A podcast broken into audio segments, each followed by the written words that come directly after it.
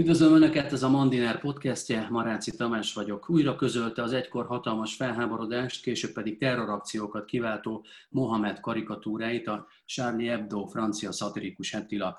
A szerkesztőség a véleménynyilvánítás szabadságának sérthetetlenségét akarja demonstrálni, ugyanakkor félő, hogy ezzel a lépéssel újra nyitja az érzékenységek ördögi körét, a francia muszlimok, a proféta ábrázolása, ráadásul gúnyos ábrázolása, őket a vallási felfogásukban sérti. Hóhúzódnak tehát a vallás, illetve a szólásszabadság határai Franciaországban. Ez a mai podcastünk nagy kérdés, és aki segít nekünk a megfejtésben, itt van velünk Fejérdi Gergely, Franciaország szakértő, a Külügyi és Külgazdasági Intézet vezető. Napot kívánok! Köszönöm, hogy itt vagy. Egy, egy statement az elején. A francia társadalom szerintem egy furcsa elegy, magam is voltam ott többször, a szabadság szélsőséges eszmének a rajongói élnek együtt a vallási fundamentalizmus legkeményebb behajtóival. Egyetértesz -e ezzel a megállapítással?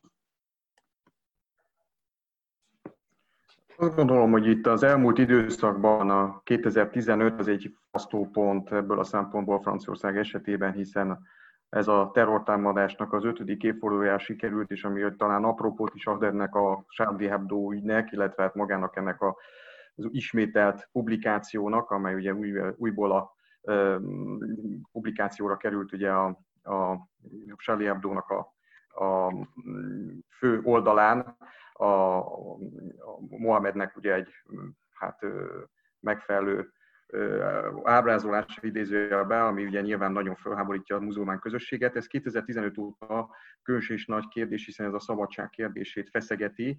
Franciaországban egyébként 1789-től, tehát a francia forradalmat követően nincsen az Isten káromlásnak a lehetősége egyáltalán nem büntetendő, és ehhez hozzátartozik minden vallási felekezet kérdésével kapcsolatban ez használható. Ezt egyébként meg is erősítette maga a francia elnök, egészen a mai napon is. Kerül sor a francia harmadik köztársaságnak, ennek a kikiáltásának az évfordulóján Emmanuel Macron elnök tartott egy nagyobb volumenű beszédet, ahol egyébként szó esett többek között erről is, hogy továbbra is fenntartja ezt az álláspontját, és hogy a francia államnak ez egy alapvető kérdése. Szerdán kezdődött egy terrorper, Gergely, a, a pont a Sári Ebdo szerkesztőség elleni 15-ös terrortámadásnak, hogy a feltételezett bűnsegédeknek a pere, és a szerkesztőség a publikálás, a republikálást, mondjuk a republikát most furcsán egybehangzik a köztársasággal, tehát az újrapublikálása a Mohamed karikatúráknak erre volt időzítve. A te véleményedet kérdezném, hogy szerencsése mint a francia társadalmi közeget jól ismerő embertől kérdezem, hogy szerencsés dolog volt-e mindannak ellenére, amit elmondtál a, a szabadságjogoknak a tiszteléséről, de jól döntötte a Charlie Hebdo, hogy ezt meglépte. Hát azt gondolom, hogy ezzel tulajdonképpen újból föltépi a sebeket. Az elmúlt időszakban egy komoly előre lépések történtek, sajnos talán sok esetben negatív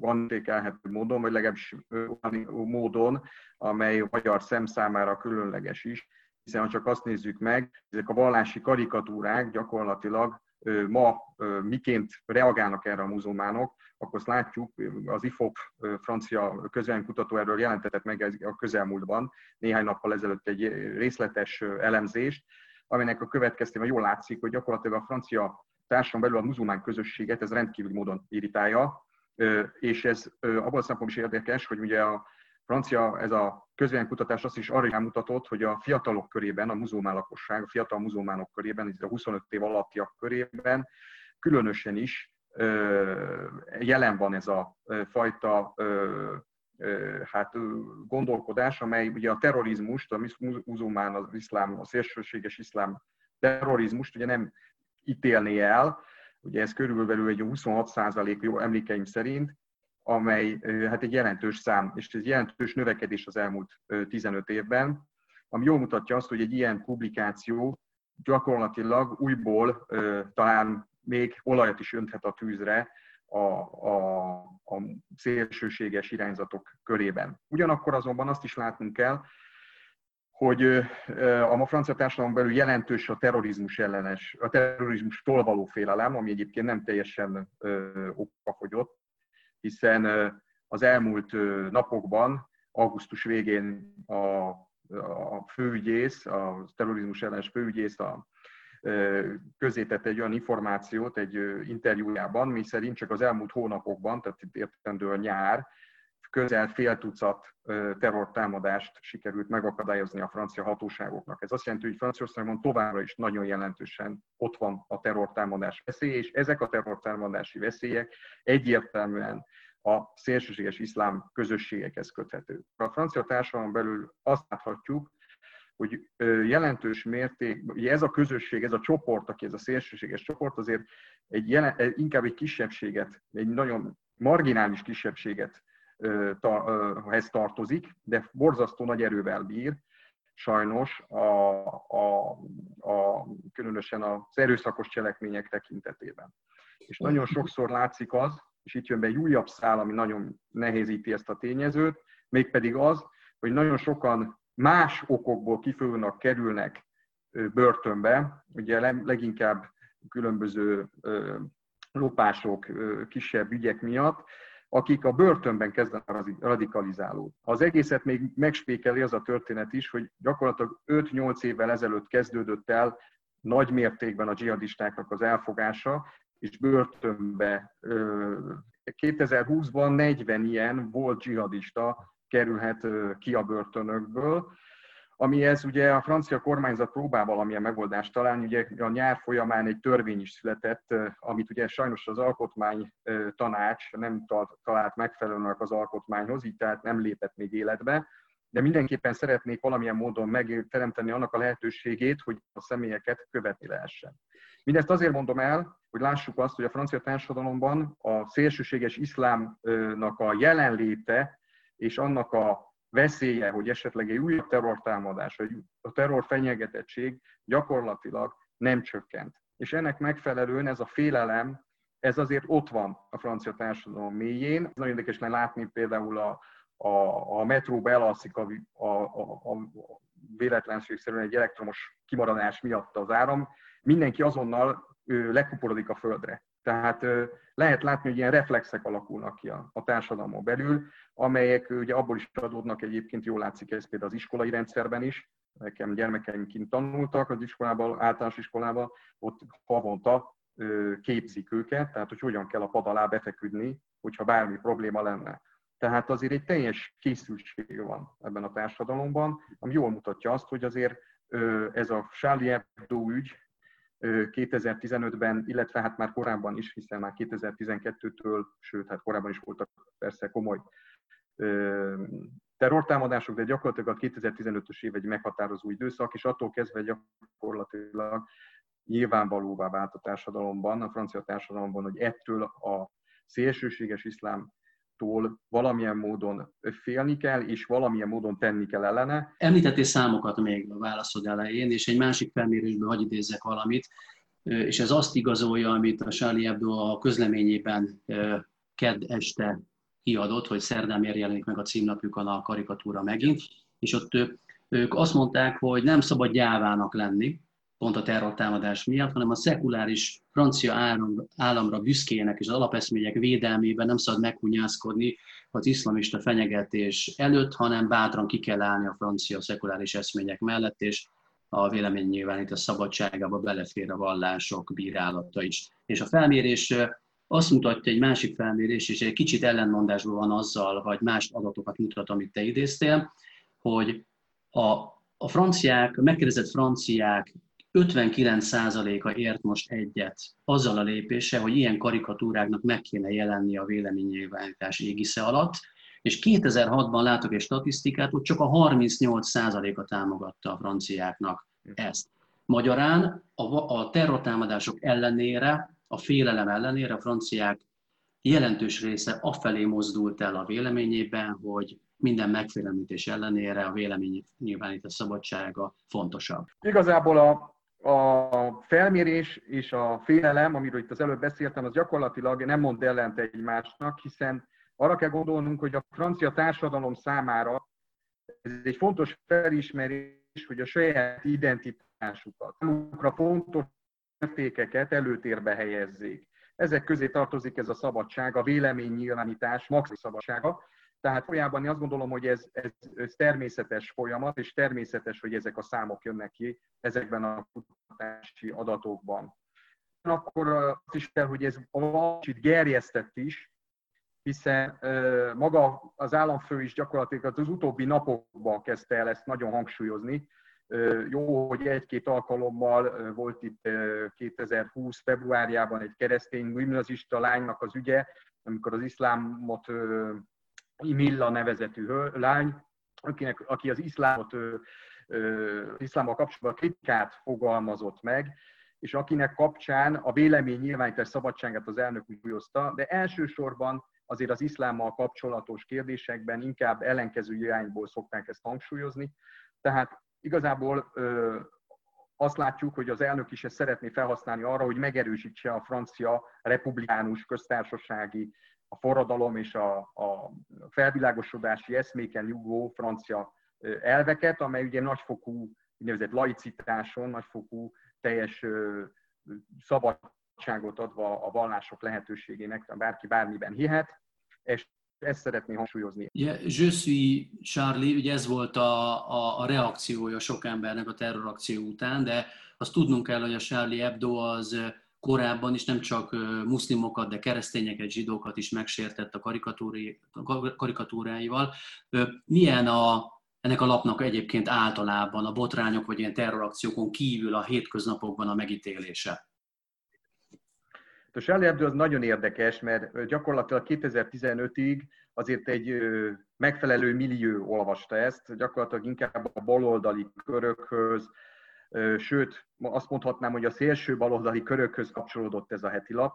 Nem feltétlenül tartozott a legelfogadottabb lapok közé. Tehát lehet látni, hogy ez a lap nem volt, abszolút nem kapott ekkora publicitást, mint 2015-től. Egyébként csődbe menő lap volt ez 2015 előtt, amit a 2015-ös, hát ez a szörnyű tragédia, ami miatt ugye óriási mértékben elkezdték vásárolni ezt a lapot, ami azután egyébként 2017-re, két évvel később teljesen visszaesett az alapszintre, de egy közismert világ hírű lappá vált, annak ellenére, hogy gyakorlatilag egy nagyon kis közösség olvasta, tehát néhány tízezres példányban jelent meg, ez egy nagyon pici heti lap volt.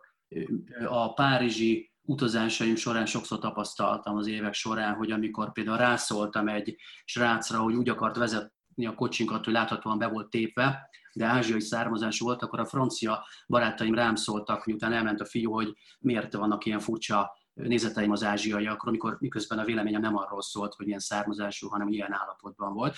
Tehát a piszi kultúrának egy nagyon erős jelenléte van Párizsban, de talán az egész francia társadalomban, hogy bármilyen vélemény azonnal a rasszista bélyeget megkapja. És ennek van egy ellentétes mentalitásbeli hozadéka is, hogy Egyre több francia véli úgy, hogy a bevándorlók tömegei, az idegen kultúrák vagy vallások beáramlása Franciaországba veszélyezteti a saját francia identitásukat és a hagyományaikat. Ez a kettő látszólagos ellentmondásban van, de együtt él a francia mentalitásban. Milyen kölcsönhatása van ennek itt 2020-ban, vagy a közeljövőben, hogyan fog ez alakulni? Hát azt gondolom, hogy ez teljesen így van, valójában két, két csoport van így egymással szembe, de azt gondolom, hogy jóval erősebb és mélyebb a francia gyökerekhez ragaszkodó társadalmi csoport, annak ellenére, hogy azért a, ugye a bevándorló közösségek száma jelentős mértékben növekszik. A francia politika nem szeret róla beszélni, és nagyon el szokták hallgatni, de pont tegnapi nap folyamán jelent meg a Le Figaro-ban egy interjú sorozat, egy olyan újságíróval, aki a rendőrséget követte az elmúlt két évben a migránsokkal való fellépésé kapcsán, és felháborodottan írta a, a, az újságíró, hogy micsoda módon bánik a francia rendőrség a bevándorlókkal, főleg az illegális bevándorlókkal. Ez azért érdekes, mert ez jól mutatja azt, hogy valójában a francia, legalábbis a politikai elit, a francia politikai elit bort iszik, példikál. Tehát valójában a francia elit nem azt mondja, amit tesz. Hiszen a francia elitnek a jelentős része, és ezzel beletartozik sok esetben a baloldali politikai erők is, egy, egy nagyon szervezett és nagyon ö, ellenőrzött migrációs folyamatot kívánna, és ezt az illegális bevándorlási folyamatot egyáltalán nem támogatja. Ugyanakkor azonban pontosan a PC kultúra, tehát ez a politikailag korrekt kultúrának következtében ezt hangsúlyozza, és hogy nehogy véletlenül valaki perbe fogja emiatt, lényegében egy ilyen háttérben, a függöny mögött engedélyezi csak azoknak a politikai lépéseknek a megtételét. Ez onnan látszik, hogy gyakorlatilag egyre nagyobb számban születnek olyan döntések, hogy adott személyeket ki kéne toloncolni az országból, de ennek a végrehajtása gyakorlatilag továbbra is stagnál. Itt az elmúlt időszakban stagnál, nem nagyon tudják végrehajtani. Ennek számos oka van, de ezek között, elsők között is az oka, hogy sok esetben maga a politikai erő is hiányzik mögüle. Ráadásul, hogy a francia társadalomban többen vannak, akik felismerték azt, hogy ez így, ilyen szabálytalanul, vagy rendezetlenül nem működhet tovább. Csak a Saint-Saint-Denis megye, amely ugye Észak-Párizshoz kapcsolódik, ahogy egyébként ugye a, a Charlie Hebdo-nak a, éppen elítélés alatt álló tehát a bírósági tárgyalás is többen onnan valók, maga a Kolumbáli is oda, oda valósi volt. Ma már ebben a megyében 600 ezer, 600 ezer, ez több mint fél millió ember teljesen mindenféle papír nélkül él. Tehát semmiféle, se személyigazolványa, semmilyen nincsen, gyakorlatilag teljes illegalitásban él. Na most ez a teljes szürkéség, ahol nem lehet tudni, hogy ki, ki, honnan jött, miként van, ez most már tényleg kiszúrja a szemét a francia társadalomnak, főleg, hogy az elmúlt időszakban nagyon sok erőszakos cselekmény is, sor került. Ez a nyár egy különleges erőszakos nyár volt Franciaországban. Ez ebből is adódik egyébként, hogy itt a korona alatt az nagyon komolyan megterhelte a francia társadalmat. Sokkal szigorú volt a kiárási tilalom, mint Magyarországon. De hát ami ebből leszűrhető az az, hogy én azt gondolom, hogy a, ez a PC gondolkodás, ez, ez mélyen benne van a francia gondolkodásban, és ez magyarok számára nagyon furcsán hat számunkra, hiszen mi sokszor igazából, amit gondolunk, azt általában ki is mondjuk, de a nyugat-európai civilizációban, és ez egy régi hagyomány, sokkal inkább körül kell írni, amit gondolunk, és így szabadságot adunk a másiknak, hogy mit gondol, vagy mit nem gondol. Ez egy más kultúra, és ez biztos, hogy nem fog megszűnni, de az biztos, hogy van egyfajta elmozdulás ezen a területen, ami sokkal inkább a, az igen az igen lesz, és a nem nem, és ez abból is adódik, hogy nagyon sok olyan negatív hatása is van ennek a fajta gondolkodásmenetnek, amilyen igazából nem teljesen egyenesnek tűnő gondolkodásmenet, hogy nyilvánvalóan szükség van arra, hogy az emberek újra gondolják. A fiatal generáció, a másik véglet is, tehát az vonalán is sokkal inkább megmondóbbak, ez a, ez a generáció, hiszen ők már talán kicsit kevésbé vannak formatálva idézőjelben ezen, a, ezen gondolkodásmenet mentén. Fejérdi Gergő, köszönöm szépen, hogy itt voltál és ezt az elemzést adtad. Fejérdi Gergely Franciaország szakértőt hallották, a Külügyi és Külgazdasági Intézet vezető kutatóját. Ez volt a pénteki podcastünk, köszönöm a figyelmüket a hallgatóságnak, és jó hétvégét kívánok, viszont hallásra jövő héten találkozunk.